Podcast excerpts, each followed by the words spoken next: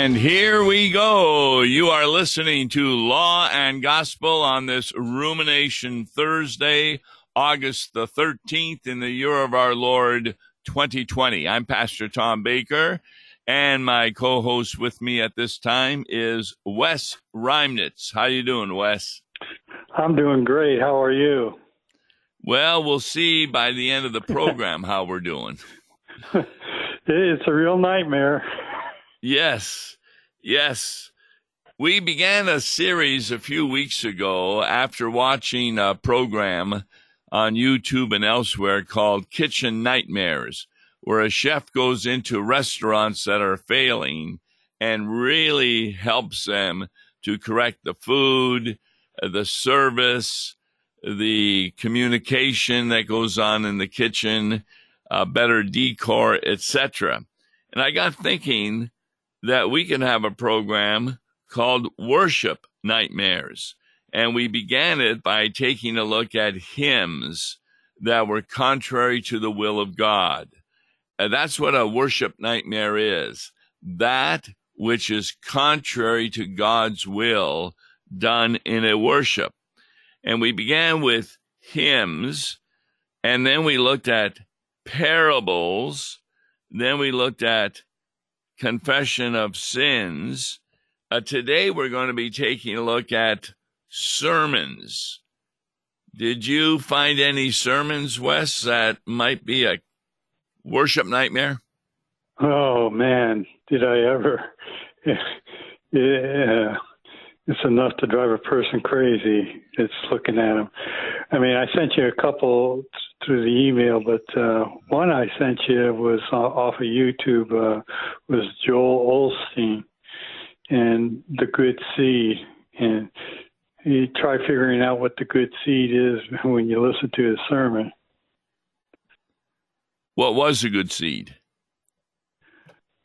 Uh, well, half of most of the sermon was it was it was that you were a creation, you're a part of God's D N A by His creation. That you you are the good seed.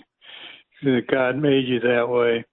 About halfway through the sermon, he, he goes, the word is is the good seed, but then he flips back to the person being the good seed, and we're we're the good seed, and uh, we're planted, and we have negative circumstances all around us, and those negative circumstances can be a divorce, cancer, illness, uh, bad. bad day at the office, not getting along with your neighbor, you know, variety of things, or mistakes that we make in our life. And that well, there is a parable that Jesus gives about a farmer who goes out and he throws out good seed, and then people come in and put in tares or weeds. And the good seed are the Christians. But does he indicate that he's only talking about Christians when he talks about good seed? He's talking about anybody that's listening to his sermon is is the good seed planted by God. And you got all these negative consequences, which he calls fertilizer, that, that's heaped upon you as growing experience, waiting for you to bloom. Yeah, I, I don't really have that big a problem with us being the good seed and that we have fertilizer. What I've been discovering is they think that every human being is part of the good seed of God. Well, that's, that he does, but uh, the the fertilizer are bad circumstances.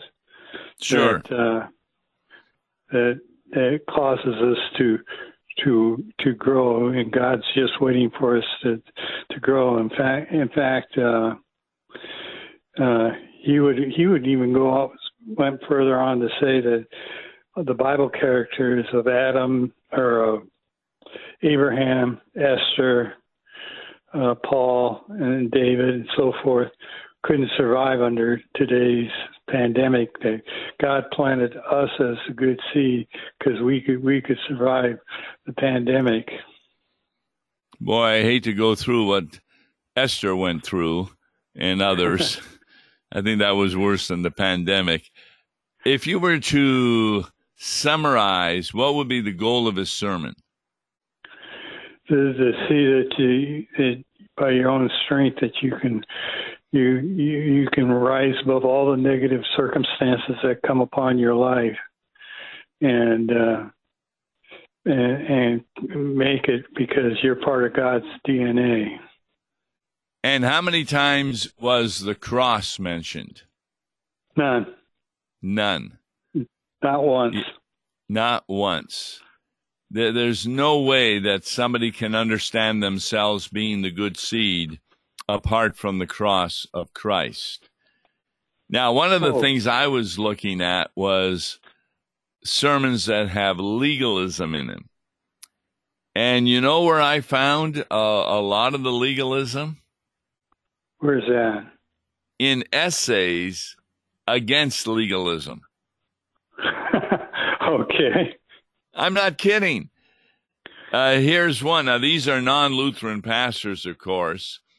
And he has an article talking about how legalism began when the Jews insisted that people who were Gentiles had to be circumcised before they could become uh, a member of Israel. Now, I want to read this uh, sentence. The specific issue of circumcision has long since passed as a concern to us, but the principle behind it is very, very present with us today. The enemy has simply changed the issues. He has substituted some different issues on the same old divisive platform. He has substituted baptism. Oh, substituted baptism, huh? In other words, he believes that baptism, then the concern that we have in having people baptized, is really legalistic because it's like circumcision, whereas the two are really quite different. Baptism is a sacrament not done by us, but done by God to us. And so that yeah. is a work of God. It's none of our works at all. Right. Well, that would, there in Colossians chapter three, where we are raised with Christ, and our minds are set above where he's at. It speaks about baptism. Oh, my. I mean, he that believes and is baptized shall be... be saved. Yes. And what does he do with uh, Nicodemus? That you need mm. to be born again. Yeah. And it's clearly through baptism and such. So he puts baptism in the same category as a legalistic work that we are told to do, and that's not true at all. It is instead yeah. a means of grace that God brings you into the Holy Christian Church. Well, what also comes up, I noticed at the end of many of these sermons, that, like, the, like the one I listened to, that uh, did not mention Christ or anything or his death and resurrection in the sermon. But following that, when he did his amen, so to speak, he finished, he, as well as many of the other types of sermons that I lived, had their altar call. You, yes. You know what the altar, the altar call yeah, is. Yeah, explain that. That's where uh, you make a decision for Jesus, to ask Jesus into your life so that you can accept him as your personal Lord and Savior.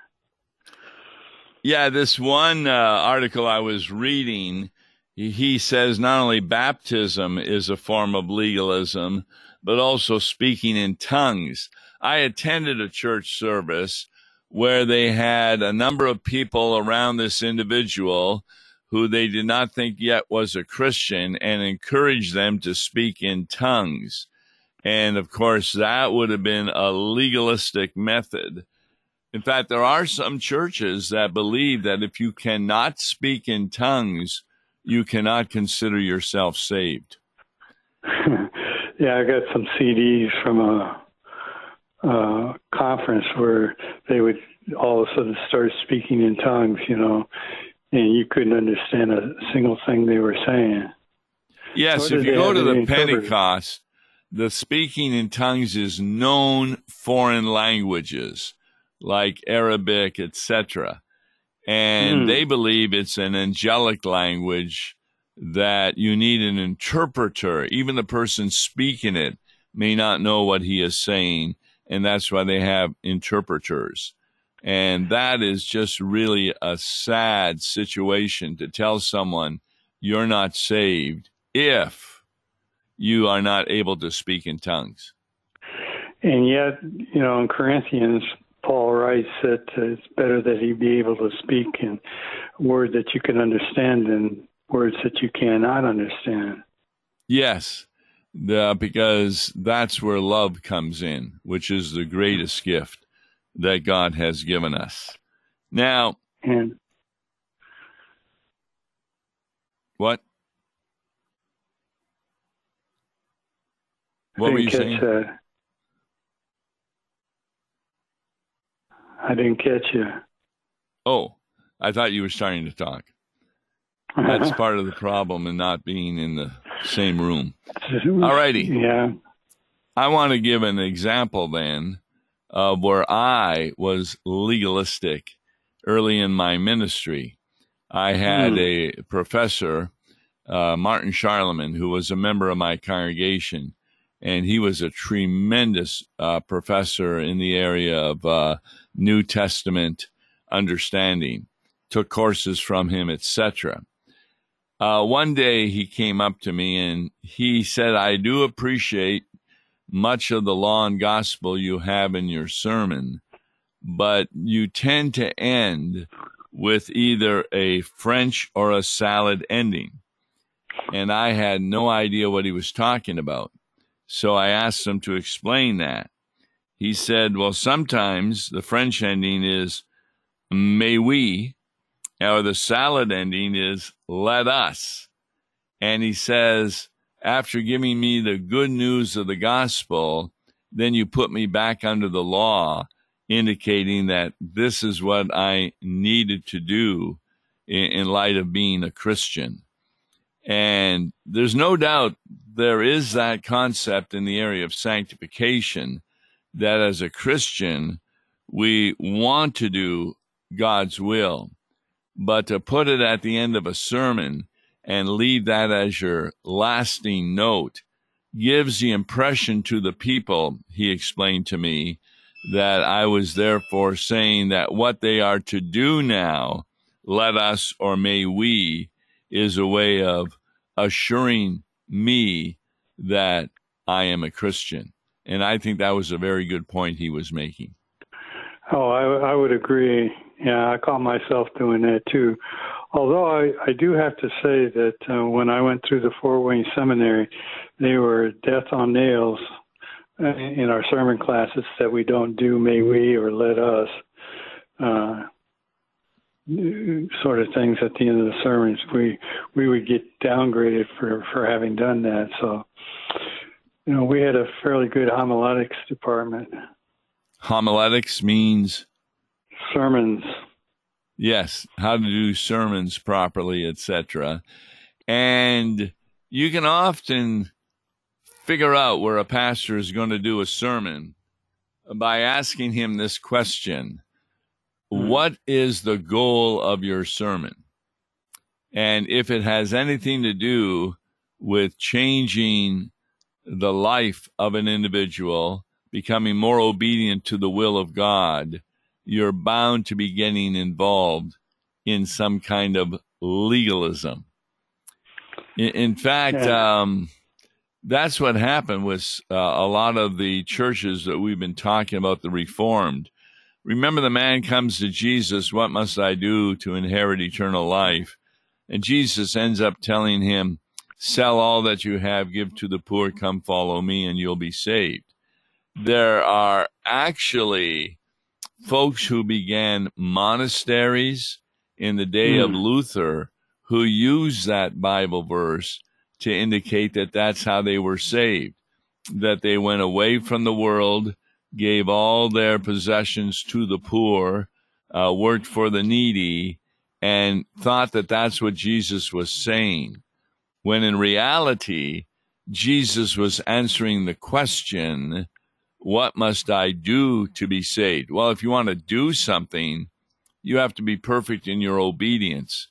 But the fact of the matter is, nobody can do these things. Remember, the rich man walked away, and the disciples then said, well, who then can be saved? And Jesus' answer was, with men it is impossible, but with God all things are possible. That's, you know, the kind of... Oops, go ahead. No, go ahead. It, it also reminds me in the late twentieth century of, of, of the cult of the Jim Jones. Didn't he have them sell all their properties and follow him? And finally they went down to South America and they followed him, and they ended up taking that Kool-Aid poison and dying. Right. Yes. Yeah, that's what happens. You need to listen to your pastor and always ask the question, with what you have just said, what is the Bible verse to back it up? Get up. And if there's not a yeah. Bible verse, then you're listening to a false teacher. And that was the thing about The Good Seed when I was listening to it. I kept waiting for a Bible verse, but it was always just kind of out there and never never really quoted the Bible verse upon which it was based. Yes, and with Joel and many others, you just don't find the teaching of Jesus involved in it, particularly his sufferings, his death, the crucifixion, the resurrection, the ascension. That's not important. All you need to do is do the best you can, and you can achieve the impossible. That's why most people who attend Joel's church only are there for a few years, because what he's telling them isn't working out in their life. Oh, yeah. It's, it's, it's, it's a, it was, a, as we say, a worship nightmare that was was going on. And uh, right at the at the end of, not only the end of his sermon, but I, I found it on countless others, then they invited you to accept Jesus into your life, that you, by some miraculous means, that you you were able to accept him uh, by your own power. That's a big distinction C F W Walther makes in Law and Gospel, that the true way of coming into the church is through the means of grace. These are outward acts: hearing the word of God, receiving baptism or the Lord's Supper or absolution, in contrast to feeling in your heart that you are saved. And so that's what a lot of these Reformed churches, Baptist, uh, Presbyterian, Methodist, et cetera, because of their denial of the Lord's Supper as taught by the Scripture, you have to get this feeling in your heart. And therefore, it's a very emotional kind of thing rather than that which is on the basis of faith. How much faith did Joel Osteen talk about in regard to faith in the promises of the gospel? Any? Not, not a single one. Not yep. a single one. No, he talks about how how we could do it our our own way, no matter the, quote, negative circumstances or mistakes that we made in our life. There, there still comes that moment in time where we're able to break forth and and rise above all our circumstances. I've often said about Joel Osteen, he brags that he never went to the seminary, and then well, he goes so. ahead and proves it. That's what I was thinking the whole time I'm listening to it. I, I go, man, oh, man, you would have never made it out of a, a, a seminary with that kind of thinking. No, not even first year. Um, right. When you're just getting down to the, the basics of it. But uh, that's why we have four years at the seminary. The third year often is called a vicarage, where you're assigned to a congregation under a pastor to learn how to implement what you learn the first two years. And then the fourth year goes into greater detail. And the big thing, as C F W Walther says in his lectures in the eighteen hundreds, is nothing is more important than making the proper distinctions between law and gospel. Right. And it, it kind of reminds me of the the uh, vicar I ran across. He was a, his father was a friend of mine, and they were saying he was having troubles in his vicarage because his pastor told him not to, that he just wasn't going to make it as a pastor. And I finally said, you know, I think you need to tell him that you want to be a pastor and you want to talk about the love and forgiveness of Christ, and where he is erred, where he is erred, he should, should he doesn't mind his vicarage supervisor telling him. And he went and did that. And lo and behold, today he's a, a very good law gospel pastor. Listen to what his supervisor had to say. Yes, it takes a while to get that law and gospel down. And that's what's primarily wrong with sermons that are legalistic. They can't stay away from the idea that salvation is something you do. And unfortunately, when you put baptism into that category, that's a misunderstanding. That's a sacrament from God. It's not something I do. It's something that God does for me. It's and really that, quite that a really, difference. And uh, it really comes back to that old principle that we talked about, that you can split the religion into two categories: what God has done for us and what man has done. Right. In fact, you've often made a distinction between those two categories. The one is what I do, and the other is what is already done. Done. Yeah, do and done. Yes. We need to, in our sermons, talk about the done that's already happened. That's how people come to faith. The Holy Spirit uses what Christ has done, namely dying on the cross for our sins, paying the punishment that should have been ours, and then transferring to us his righteousness. That's why we're able to go to heaven, because we are righteous from God's point of view, because we receive the righteousness of Jesus Christ, uh, particularly in our baptism. Uh, explain what is meant by the glorious exchange. Glorious exchange is where God does it all in, in our baptism. He takes off our robes of sin and puts on to, to him the robes of Christ's righteousness. And in God's sight, through baptism, God looks at us and sees no sins but Christ's righteousness, and a child of God. Yeah, I recently had a conversation with an individual who is not Lutheran, but has been listening to the program, and he was just so excited about hearing what, and here's how he put it, Wes, the burden on me is now lifted. Mm. Uh, haven't you, I've seen that in in adult information classes that I had, where they were becoming members of the church. And you, you could just see when you hit that section in the second article of the Apostles' Creed of, of Christ's death and resurrection and what he has done, and you talk about the glorious exchange in baptism, that you could just see their shoulders lift up, that the, the, they have now been moved to a new level. Exactly. And that's what is so very, very important in understanding our message. So next week, we'll be going to another nightmare in worship. I'm thinking of uh, perhaps the Lord's Supper. I thought we did that. Well, we did substitutes. Well, we didn't get into as much as we could have, so we'll no, have to we, take a look at that. Yeah, we got sidetracked on the selling substitutes of, in worship that we found. All right. Tom Baker, Wes Reimnitz, thanks for listening to us. Tomorrow, Open Mic Friday.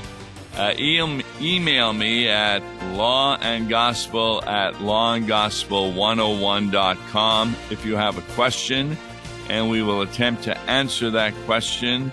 We have some other items that we're going to be doing. Till then, God Listen bless to Law you. And Gospel each weekday morning at nine thirty on K F U O. For a tax-deductible gift to Law and Gospel, please make your check payable to Concordia Mission Society and mail it to Tom Baker, P O. Box two eight nine one zero, Saint Louis, Missouri six three one three two. To give online, visit law and gospel one oh one dot com or call toll-free one eight seven seven two six seven one nine six two.